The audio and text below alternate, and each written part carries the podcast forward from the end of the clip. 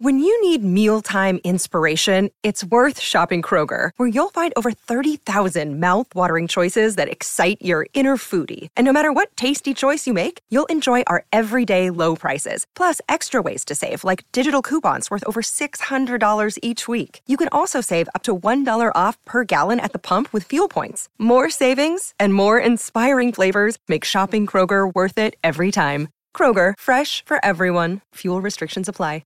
Another day is here, and you're ready for it. What to wear? Check. Breakfast, lunch, and dinner? Check.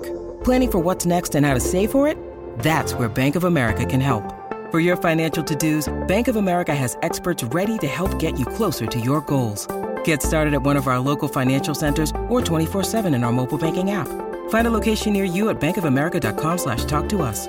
What would you like the power to do? Mobile banking requires downloading the app and is only available for select devices. Message and data rates may apply. Bank of America N A, member F D I C. Hello, welcome to the Everything is Black and White podcast. Hope you guys are doing well. This is part two of Gibbo's Corner, and we're talking about the men who nearly became Newcastle United manager. Hopefully you've watched part one and enjoyed it. Uh, this is, like I said, part two with myself and John Gibson, some big names who still uh, to talk about, and the important question of all the names that we've spoken about, who is the one John Gibson really hoped would become Newcastle United manager? All that is to come. Let's get on with the show.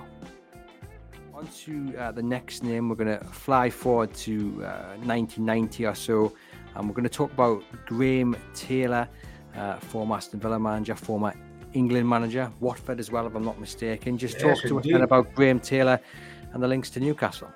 Yeah, yeah, this was a, this was an interesting one that I think virtually no one knows anything about. Um, what it was, it was this was at the time when John Hall was taking over Newcastle United uh, around nineteen ninety, and um, John had formed the Magpie Group, because the takeover was very different to takeovers today, um, because then you had to go out and buy shares from every individual, and there was hundreds of them scattered throughout the country um, to buy up enough shares to force yourself into the boardroom.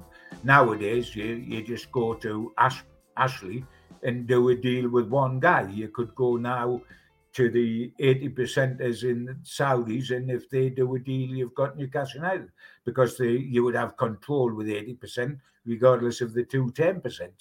Um, so it's very different these days, and it was John Hall was one of the pioneers that changed the way football was run by becoming a single owner of the club, by buying up all the shares. So it took about two years to do that. And I was part of that Magpie Group um, to do all the publicity of the campaign, which was really tough, because to start with, we were hounded because the Newcastle United board were very much against the takeover, obviously. Now, during those days, I was obviously privy to an awful lot of private thoughts of John and the Magpie Group for when they did take over. And John came to me this particular day and said, look, when we're successful, when the takeover is completed, I'm going to appoint Graham Taylor as the manager. He said, everybody I've talked to and put the name Graham Taylor before them has said, yes, what a great appointment this, this would be. I was absolutely horrified and said, John, no way can you appoint Graham Taylor. Now, what you've got to remember is at that time, what had attracted John Hall to, to offer the job of about to offer the job to Graham Taylor is that Taylor was at the height of his fame. He had taken over, he had been appointed at Watford after Elton John took over Watford, and I did a big thing with Elton John up here um, just after he got Taylor, and he was waxing lyrical to me about what the wonderful job Taylor was doing. He, he, he took Watford, as you know, through all the divisions, right up to the top division, where they played in the F A Cup final at Wembley, famously Elton John crying in the Royal Box, and were runners-up in the First Division. So he'd done an incredible job there, which got him the Aston Villa job. At Villa, he'd won them promotion, and they'd finished runners-up in the First Division. And at the time where John was telling me he was going to go and get him, he was at Aston Villa, but was just about to be offered the England job. He was just about to go to the England job. And John was looking to jump in, head it off, and take the hottest ticket in town. For me, the big difference was that Graham Taylor was a bit like Jack Charlton. He played the long ball game for a start. Everything was a long ball. Get it as quick as you can from the back to the front. Have eight foot six centre forward. He, he had uh, he had Riley at Watford, and he, he played off big centre forwards, and he got results. There's no question you got results that way, and he got results, phenomenal results at Watford, and he got Villa a shirt nine tenths of the way up the ladder with the same sort of uh, playing.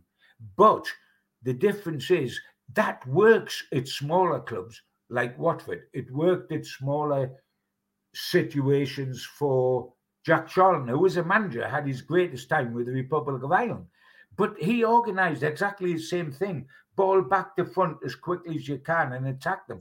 Poor Chippy Brady, who was a wonderful player in the middle of the field, got neck ache through looking up at the ball passing over his head. And he never saw the ball in the middle of the field. It works wonderfully with smaller sides, and the Republic of Ireland were a smaller side internationally. When you think of Brazil and Italy and England and Argentina, and, and it worked there, and it worked for Graham Taylor at Watford. But I thought if he become Newcastle manager, remember Big Jack become Newcastle manager, only lasted a season, and the fans hounded, hounded him out because they didn't like the style Newcastle are playing. And I felt the same thing was going to happen, this was before Jack, with Graham Taylor. And I said to him, no, don't do it. What I, and he was quite shocked. And I, I think initially John was a little bit annoyed that I was sort of urging him not to do, because I think he expected me to be thrilled at what I was being told. Um, but a long time afterwards, when I when I talked, and you've got to bear in mind that instead of getting the long ball merchant, he got Kevin Keegan, the original entertainer, et cetera, et cetera. And he said to me afterwards, Gibbo, that's the best piece of advice I ever got. And it was not to do something. It was not to do something. He said, uh, and you know what it is? He said, um, a lot of people with me, he said, if I suggest something, they just say I'm right because of who he is. Uh, you know, Sir John Hall, multimillionaire, built the Metro Centre. You've got to be right. So everybody nods their head in unison, tells him he's right. Nobody says, no, you could be wrong. And if you remember, once Graham Taylor got the big job, England, but what happened there? Remember the long ball stigma followed him to, to England. His famous phrase, do I not like that? Remember him sitting on the touchline saying, do I not like that? I mean, he didn't endear himself to anything. He, remember during Euro ninety-two, we were beaten two one by, by Sweden, uh, so failed to reach the semis. And that was when Lineker was his centre forward. And he had a chance in that game to equal or even break Bobby Charlton's all-time England record of forty-nine goals. And he substituted. And when you when England needed to win the game and were getting beat by Sweden, he took one of the greatest goal scorers England had ever had off and substituted him during the game. And, of course, Lineker never broke the record as a consequence. The Sun, who famously in those days were outrageous, to the Sun national paper, to the point of, of being cruel, immediately called Graham Taylor turnip head and did a big picture on page one of a turnip with with Graham's face implanted on. An awful, awful thing to do to a, an honourable man, regardless of what style of football he played. Um, but, uh, you know, that was a narrow escape. Some of the ones that Newcastle might have got, we wish they had got. I honestly feel that was a, a narrow escape, but it was built on a reputation of, if you just looked at stats, the job he done at Watford and Aston Villa um, suggests that he's the perfect manager, which is obviously what England had done. But when we often talk on my normal podcast, Andrew, I always say, well, stats are interesting, but they're not everything. And the, the, the thing that stats didn't tell you is that he played long ball, not attractive to watch, and fans hated it. Yeah, a blessing in disguise that Sir John took your advice, uh, John. Um, we're going to talk about a, a man who I think many people actually, given what he achieved in the game, would have loved uh, to have seen at Newcastle United, and that is Sir Alex Ferguson. Um, talk that he was offered um, or was about to be approached to replace uh, Kevin Keegan, who left uh, in the mid nineties, obviously the entertainers era is what everyone mentioned, January ninety-seven, when Kevin Keegan finally walked away. I mean, Sir Alex Ferguson replacing him, John, that would have been some appointment, wouldn't well, it? I mean, now now we're, now we're cooking on gas. We're talking about the real deal. There's absolutely no question there. Look at his record at Manchester United. It was absolutely fabulous. Um, certainly, that was a would have been a better appointment than Graham Taylor would have been. Um, it come during the years when the combo of Freddie Shepherd and the Halls were running Newcastle. A little bit after John was going out to the main firing line and Douglas was working with Freddie. And um, a call went through discreetly to Fergie, sounding him out whether he'd be interested. Now, Fergie had always had a soft spot for Newcastle. He, he's a jock. Uh, Newcastle was just over the border. He felt that Newcastle fans, and you know, the common denominator, we said at the beginning of this podcast, you know, why does everybody want to become manager of Newcastle United? And my reply was because of the fan base.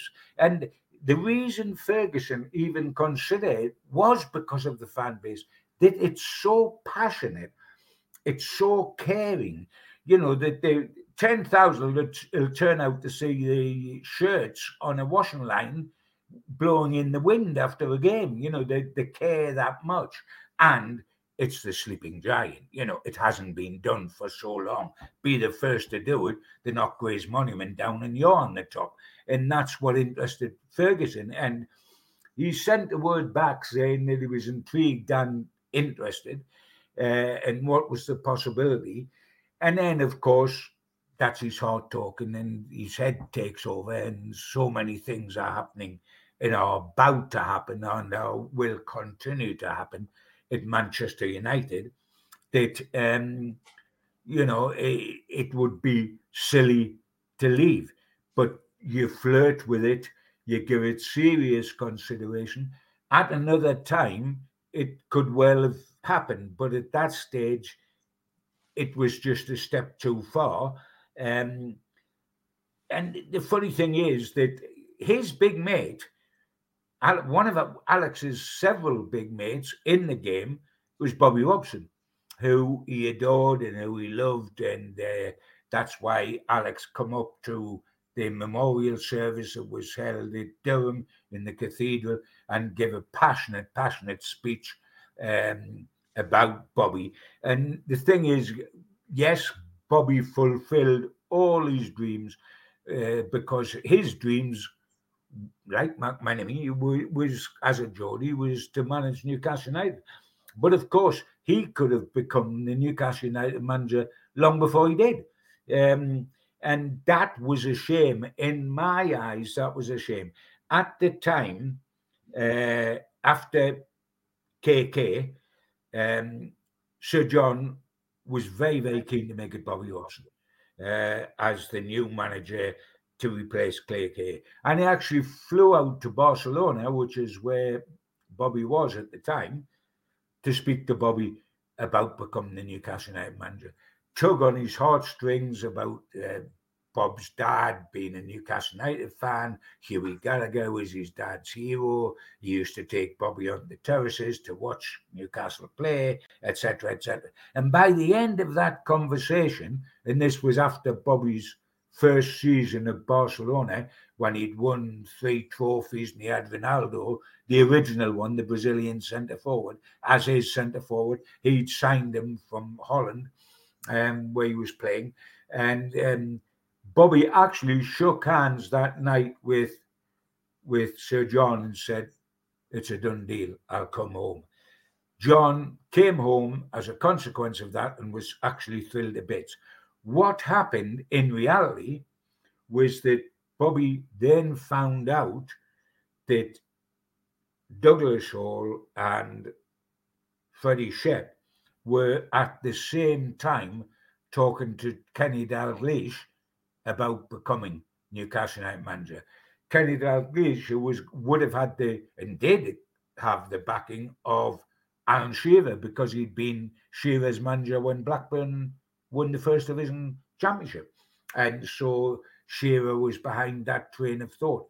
When Bobby found out that Newcastle were directors, were actually one part of the board was talking to one and one was talking to him, he realised, he thought, what chance have I got? If it's a split board when I start, you know, and if anything goes wrong, what chance have I got? Now, he is a loyal man as well, and he had this uncomfortable feeling about walking out on Barcelona, but was willing to do it because it was Newcastle. But once, and this never come out, and he just stuck by that, the loyalty thing with Barcelona. But the truth of the matter was that Bobby knew or found out that Newcastle, two other Newcastle guys were talking to Dalglish, and he thought, no. And you know what was ironic and sad about that was that he, John told me, John said, I phoned him up a few days later about the arrangements for him to come here. He said, and all of a sudden when I spoke to him, his voice was different. He was a bit more strained, he was a bit more detached, he was a bit not as excited as he had been when I left him. And he came out with, I want to be loyal to Barcelona. The ironic thing is that he didn't know, Bobby, at that time, Barcelona were already talking to Louis van Gaal about taking over at Barcelona and decided to do it. They decided to do it immediately. They, they were going to have him eventually, but Bobby had only had one season in charge. And what happened? They brought Van Gaal in and kicked Bobby upstairs as director of football, to, which effectively was chief scout, and the second year of his two-year contract was seen out doing that, and that wasn't what Bobby wanted. Bobby wanted to be at the uh, coalface, looking after football where it mattered. And so ironically, he showed some loyalty to Barcelona, who didn't show any loyalty to him, appointed Van Gaal behind his back.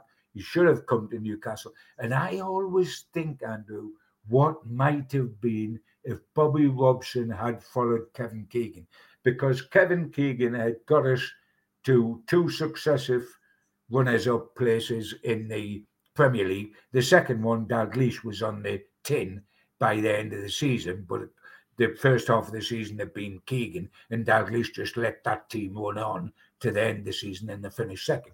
But if Robson, we had fallen right down the pecking order again, and Robson had to start from a, a side fighting relegation in the in the uh, top division to take with the third top in the Champions League, et cetera. If he had followed on from where Keegan had us, might we have been established as the sort of club we want to become now? Might we have been established then as that? And I think the answer is yes, we would have been. Yeah, that is the key question. That's probably the the, the sliding doors moment that I think everyone thinks about, if, if Bobby had come when first approached. But given that we we started that kind of segment talking about Sir Alex Ferguson, John, if it was a, a, a straight choice between Alex Ferguson to replace Kevin Keegan or Sir Bobby Robson to replace Kevin Keegan, no issues about money, about contracts, both of them were up for it, who would you be choosing at that time? Oh, it's an awful, awful thing. Because I, why it's an awful thing is because I adored Bobby. And I adored Bobby at that time, and I worked with Bobby, and I knew he had a heart of gold, and I knew how much he cared about Newcastle. Alex Ferguson has never been a man that you warm to easily if you're an outsider, you know, because he's very abrasive and he's very much, you know, he's a bit like Brian Clough. You know, when Brian Clough's always, you know, is one step away from jabbing a finger in your face, Alex is a bit like that. If you took your heart and everything out of it, and you weren't, you didn't know either, you'd have to go for Ferguson because he was doing it. You know, Bobby was threatening to do it. You know, Bobby almost won lots of things at Ipswich. Bobby almost won Italia ninety with England when they got to the semi-finals. As the farthest they'd got away outside of our homeland ever in a World Cup, and he almost won the title, um, the European, with Barcelona, and he almost won things at Newcastle, but didn't. He, he, he, he, but he was a wonderful manager and took clubs beyond their dreams and everything. But if you're hard-nosed, you've got to say Ferguson if you're hard-nosed. If you've got a heart as opposed to a hard nose, then you would go with Bobby and say the ride was wonderful and I enjoyed it anyway and we were so close. But you can't stand up and say that we had wonderful times under Kevin Keegan and Bobby Robson, but we're one now. Now, if we're obsessed now with winning things, Ferguson's your man, isn't he? And the next man I'm going to talk about is your man as well. It certainly is. And I guess just at that time, given the fact that he just won the the Premier League as well uh, the season before, beating Newcastle two eight, you know, probably Sir Alex Ferguson, I think, would be uh, the choice of many, even through, even though it might be through gritted teeth. But yes, John, you are right. The next man we're going to talk about is someone you've just mentioned there, Brian Clough. And before I let you get on with it, I just want to read you a headline yeah. that uh, you may well have written. You were definitely probably involved in. It's from yeah. a journal back in nineteen eighty-one, and it reads, "What a load of rubbish. Brian Clough, old big head himself, twice a European Cup winning manager on his way to Newcastle. Crazy, a joke." That was the headline on the front of the journal back in nineteen eighty-one. Do you remember that? Was that you? Or was that a Wait, colleague? Perhaps? What was that? What's a joke? What was you referring to there? Brian Clough becoming Newcastle United manager. Oh, um... No, that's typical Cloughy, um, because he, he had the great chance of becoming Newcastle United manager. But Clough, you, you know what all managers do, in the quite rightly, is if the job doesn't come up, they deny there was ever a chance and try to pour cold water on it. I mean, and that's the most natural thing in the world to do. I mean, what he did on that that B B C archive thing that's going out of me being on uh, with Doug Wetherill and another journalist from up here against Laurie McMenemy and Cloughy was trying to say that the North East wasn't a hotbed of football because we're one now. Now, they are both North East people who adore the North East. We're looking for jobs in the North East. Cloughy played for Middlesbrough and Sunderland and managed Hartlepool in the North East. But we're, we're quite willing to say, oh, it's not out by their football, it's hopeless, sort of thing. I mean, let the background with Cloughy is very, very interesting to, to what happened. In the early eighties, I used to do an awful lot of talk-ins with top, top people around the Northeast in social clubs. And the incredible thing in those days is that managers, albeit with um, a pull, the Northeast having a pull on them because this was the area they came from, they would, top managers would come from elsewhere in the country up just to do a night in a social club or a working men's club in the Northeast talking football with, with their own people. I mean, Bobby Robson used to come up from Ipswich to do gigs with me up here and travel back the same night, by the way. And that's some journey back to Ipswich. Cloughy used to come up from Derby or uh, Nottingham to do exactly the same thing. And I remember him coming up from Derby, picking me up in Newcastle in a car. And he had one of the Derby directors driving him as chauffeur. Can you believe that? A Derby director acting as chauffeur to his manager who's going to make a few quid doing a gig up in the Northeast talking about football.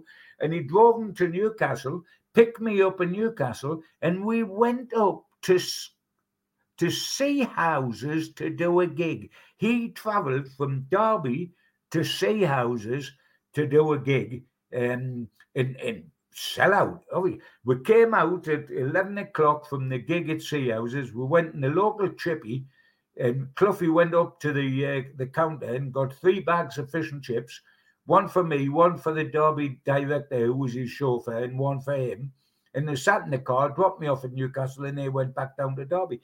It was absolutely incredible. But we were doing a lot of talkings with Cloughy up in the Northeast at the time. And it was a, I mean, we had, and he, he always wanted to do the unexpected, like that headline, you know. Manager Newcastle, are you joking? I mean, he did whatever was not expected of him. I mean, I always remember a gig that we did at the Gates at Civic Centre, me and Cloughy, just me and Cloughy, on stage. And all the dignitaries were there from the Gates at Council and the mayor with a chain on and up in a private room upstairs, a proper meal of um, uh, cold chicken and sandwiches and everything waiting for Cloughie for half time in this do.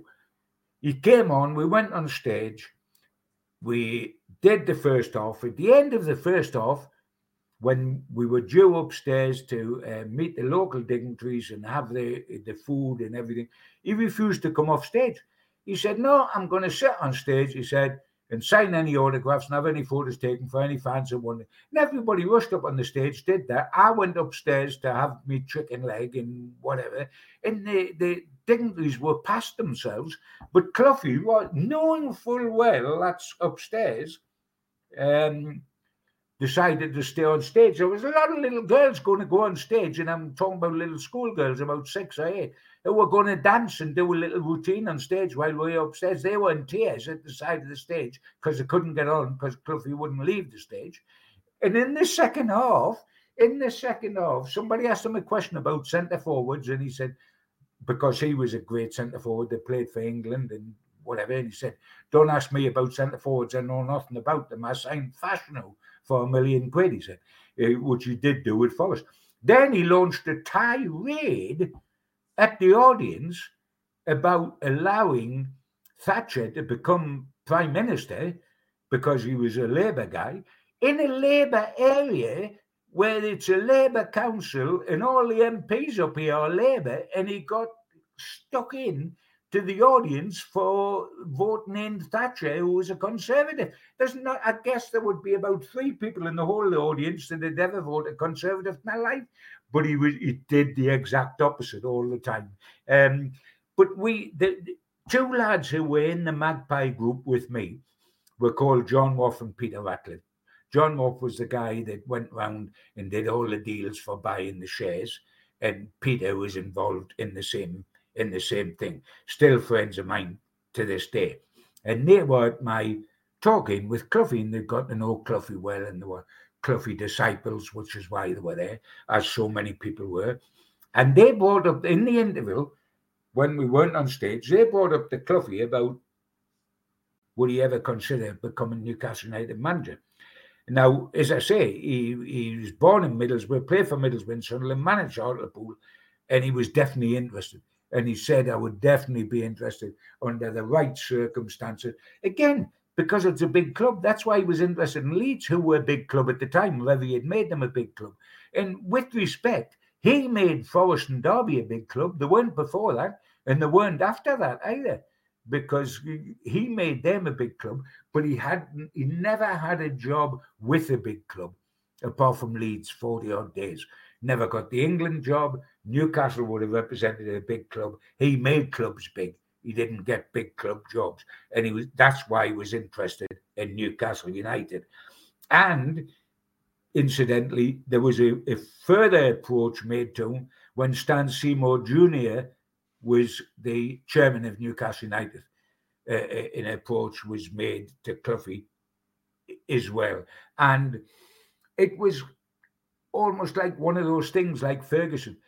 Two outstanding managers who were absolutely tempted. They would never, under any other circumstances, have been interested in a club in Newcastle United's position if it wasn't Newcastle United. But with the fan base they had, they pulled at their heartstrings. You thought, this is a job that could suit me. And believe you me, because I was there, regardless of anything Cloughie might say, well, I was there at the time and heard it out his own mouth how much he was interested in the Newcastle United job and what more could we find out, et cetera. And, and John and Peter and myself made approaches to the Newcastle board, who were both fascinated by the idea of Clough and terrified, Andrew, because he's that sort of guy. You know what I mean? He's confrontational. He's not going to give you an easy ride as a board. I can tell you that. There's there's no question about that. And so, you know, he's tempted because we're a good club. They're tempted because he's a good manager. But he thinks, should I leave where I am? And they think, bah, he'd, he'd be a handful. He'd be a handful. And so don't quite do it. And so it doesn't come off. I'm right in thinking the uh, approach, I think it was nineteen eighty-one, um, as intrigued and as interested as Cloughy was, it was actually his his his missus who kind of talked yeah. him out of it, because he didn't want to. She didn't want to un, uproot the kids. Um, yeah, to, right. to yeah. hindsight. You're absolutely right. Um, that it, it, and by the way, that shows how much he, he wasn't supposed to be interested. He actually talked it over with his missus, who wasn't with us when we had the conversation with him. And um, you know, the hope was that, well, we never thought that his missus mightn't fancy it. Um, Because, as, as you know, Nigel Clough was born in Sunderland, because that's where Cloughy happened to be playing when Nigel uh, came into our world. And so, you know, coming back home to Newcastle didn't seem too much like a big deal. But, you know, you get settled in an area, and, um, you know, managers' wives don't like moving about. These days they don't, do they?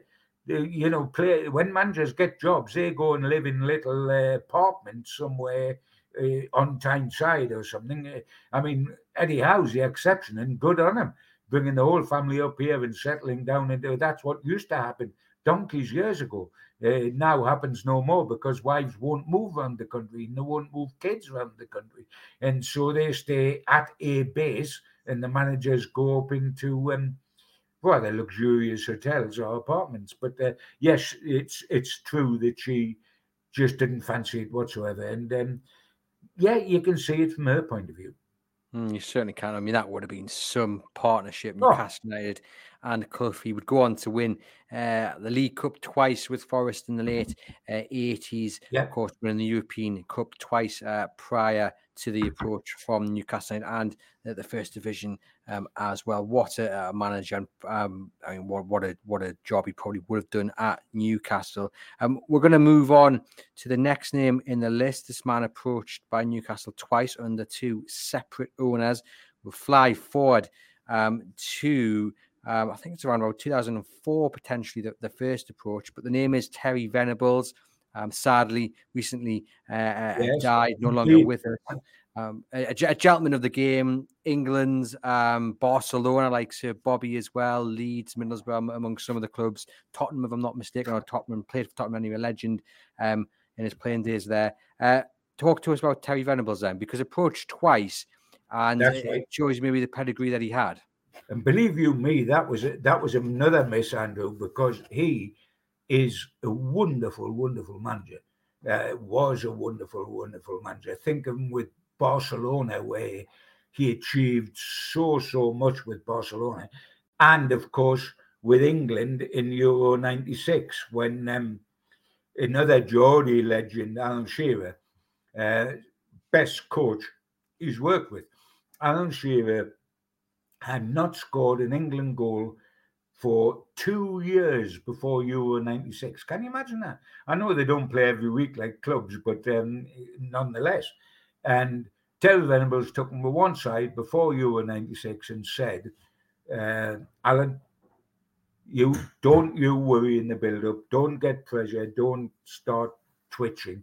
You will be my centre forward throughout this tournament until we go out of it or win it. And he ended up with the golden boot, Shearer, as the top goal scorer in the whole of Euro ninety-six. And um, Shearer has always said, another Newcastle legend, Gaza, had him at Spurs and with England.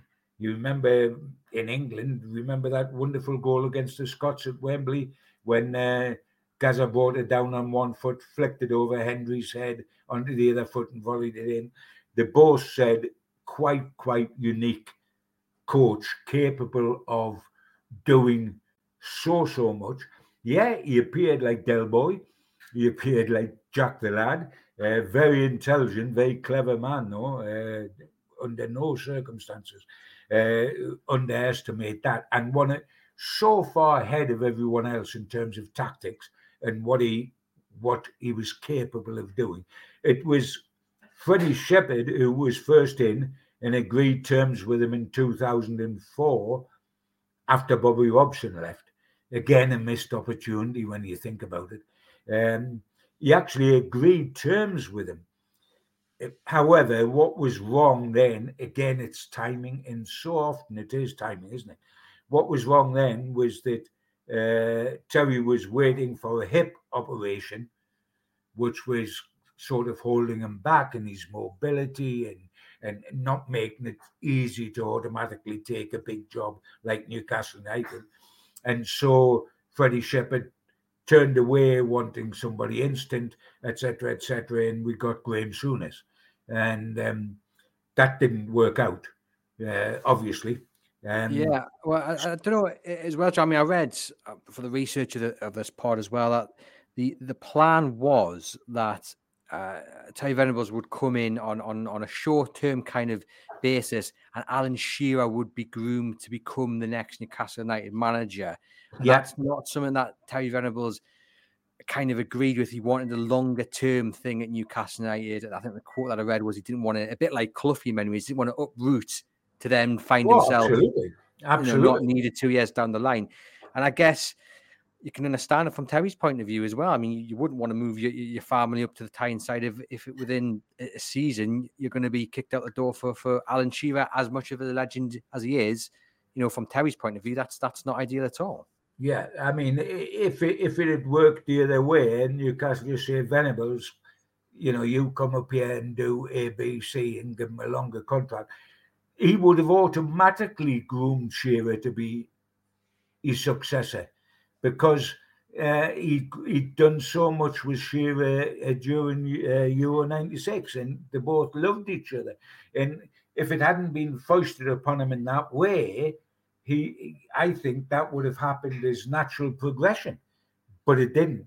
I mean, the second approach was more farcical because it was in two thousand eight and it was made by Mike Ashley after Kevin Keegan quit. We we tend to forget that Kevin Keegan come back to Newcastle as a manager for such a short space of time uh, with Ashley, who, uh, of course, threat, threat uh, K K abysmally, as he did Shearer when he was caretaker, two new, huge Newcastle United legends.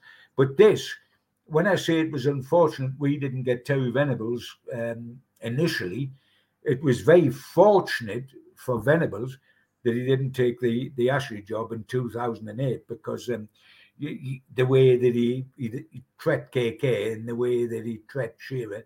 And of course, who did we get instead of Terry Venables? Joe Kinnear. Now, that that was an appointment and a half, wasn't it? I mean, that is going from the top of the tree to the, to the end. Um, mm. I mean, Joe, bless him, because there was points of Joe that you could like as a person, and I got to know him when he was up here. Not as a manager, but as a manager so far out of his depth, it was untrue. And um, but was a typical Ashley appointment of people, who do I know in London? Uh, oh, I know Alan Pardew. I know Joe Kinnear. Um, I like, I love Spurs. Let's go and get Joe Kinnear. Mm, and I mean, uh, reading again up on it, Terry Venables was offered a game by game deal. I mean, have you heard of anything so ludicrous? Oh. Not, not not a game by game deal until we get a new manager. Just a game by game deal and see how you get on. Yes. Which sums oh. up uh, Newcastle United under Mike Ashley. It was Dennis Wise leading the negotiations at that time as well. So there's a, a trip down memory lane we don't want to go down, because we'll call it nightmare lane, John. But yeah, well, I mean, you know, you think about how Newcastle were operating at that time. The reason K K walked out on Newcastle United was that he was told who Newcastle were going to sign, and uh, when when he said he, he didn't know anything about this fella, he was told to watch him on YouTube. It, it, this guy was going to become the centre forward to play for New, Newcastle United under Keegan, and Keegan was told to look him up on YouTube. Keegan, the man that that, that signed Cole, that signed Ginola, that signed Albert, who signed Ferdinand, who signed Shearer, and by the way, he did sign them, not the board. The board supported him, but he picked them. Um, and he was told to watch the signing by Ashley. He was told to watch the signing on YouTube, and it was a fait accompli anyway.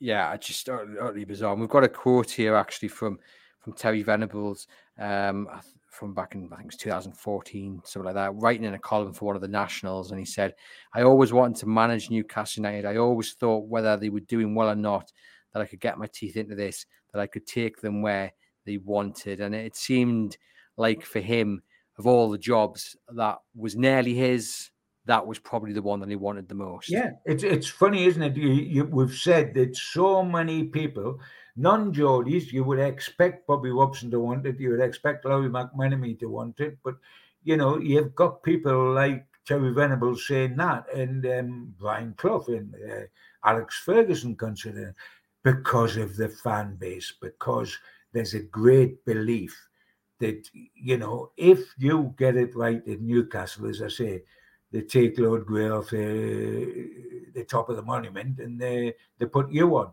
And that still applies to today. That still applies now. Eddie, if you want to win the first trophy in a long time, if you want to get in the Champions League, and if you want to eventually win the Premier League in the Champions League, you will be the greatest thing that's ever happened in this city since Grey was made Prime Minister. Um, so, and that's what waits for people up here, and it's still waiting to this day. And that's what attracted all these big names. And the next guy, the final guy that we're talking about, was a big name in management as well. Certainly was. And then for younger listeners, maybe listening or watching and saying, you guys seem really disappointed Terry Venables didn't get the Newcastle United job. Well, you just have to look back at his honours list um, as a manager to see why. Maybe out of all the names that we've mentioned, he's probably the one. Win, win, wins La Liga with Barcelona, the Copa de Liga, Copa del Rey runner-up, wins the F A Cup with Tottenham. Um, he, played, you know, he, he played the game, Andrew, the way we, Geordies, like Newcastle United, to play the game. He played it with a expansive football. He played it with huge intelligence. I mean, I went down and covered every England game during Euro ninety-six at Wembley. And, you know, it's when the song come out, Football's Coming Home, et cetera. And we beat Holland, who were the chop, chop, chop team, with Shearer scoring. We scored four goals. That was the ultimate. The atmosphere in that ground during Euro ninety-six is something I've never heard before or since at England games.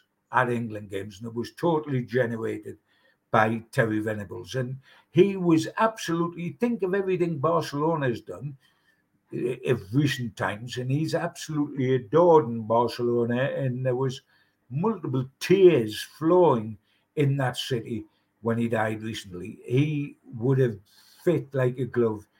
All right, he's a Cockney, et cetera, et cetera, but uh, so was Malcolm MacDonald, and he did a, a, a fair job at Newcastle. He would have fit Newcastle brilliantly.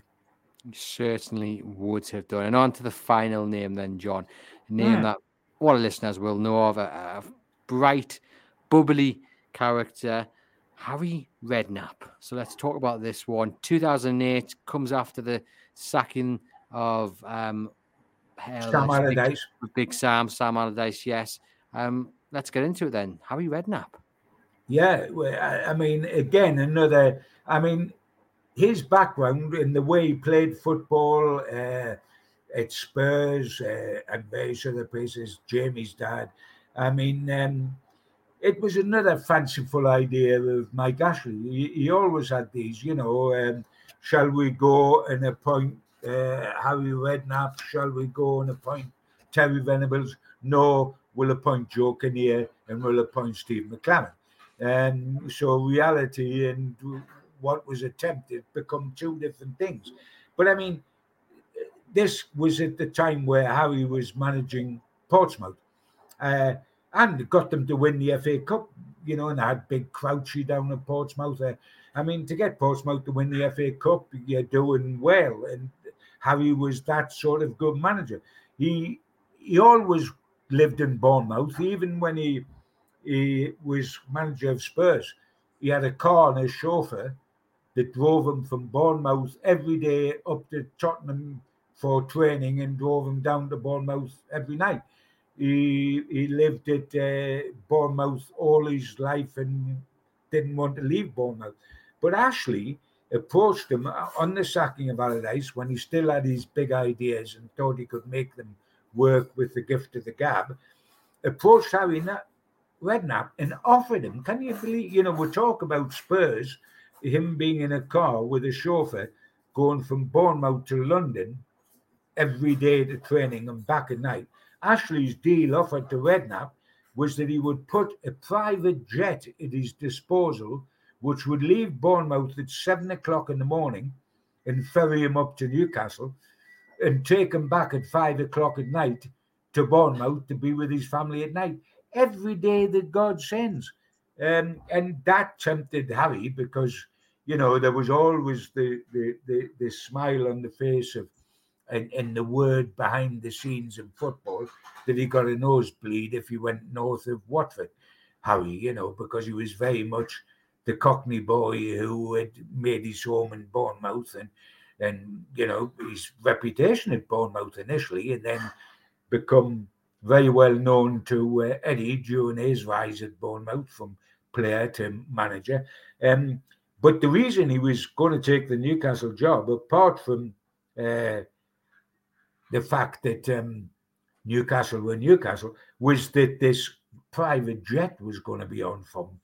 Uh, and then he thought, quite rightly, he, he, when he had time to simmer down and think about it, he had second thoughts and and said to the missus and said to, to Ashley, look, if if if I lose a few at Newcastle, Geordie's will go off the nut about me flying up and down every day instead of being committed to living in Newcastle.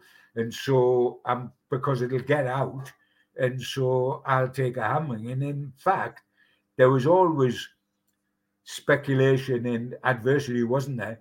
When Michael Owen was playing for Newcastle and, and he was taking a helicopter to his home in Cheshire. Uh, I'm not meaning necessarily every day that God sent, but quite regularly. And Newcastle fans never took to Michael Owen, partly for that, partly for a lot of other reasons, like being a yard short of pace and being very reluctant to be at Newcastle because he wanted to be at Liverpool again. Um, but there is that that thing about, um, you know, will they, will they accept me when it comes out that I can't get out the town quick enough and don't want to live in Newcastle. I want to live on the South Coast. So uh, it it didn't it didn't happen. Um, and a shame. Uh, if but I think I'm sorry we didn't get Venables. With Harry, I'm not, because you ought to, to have Harry, you've got to live here. And Harry would not have lived here under any circumstances. The only reason he was tempted was because of the fan base and because of that daily trip and he could still live in Bournemouth. You can't manage Newcastle from Bournemouth. Yeah, ask, you, you've Eddie, got to... ask Eddie, he brought his family up from Bournemouth quick enough, didn't he?